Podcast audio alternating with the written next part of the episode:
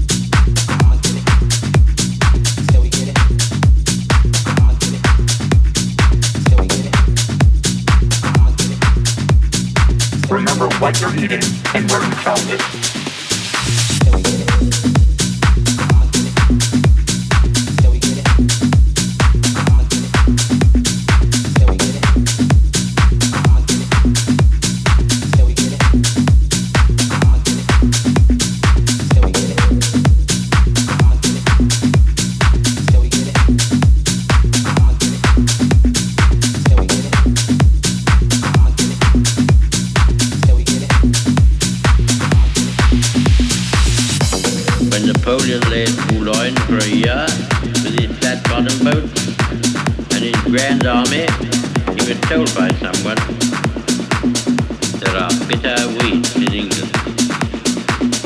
There are certainly a great many more of them since the British Expeditionary Force returned. Sir, I have myself full confidence that if all do their duty, if nothing is neglected, and if the best arrangements are made,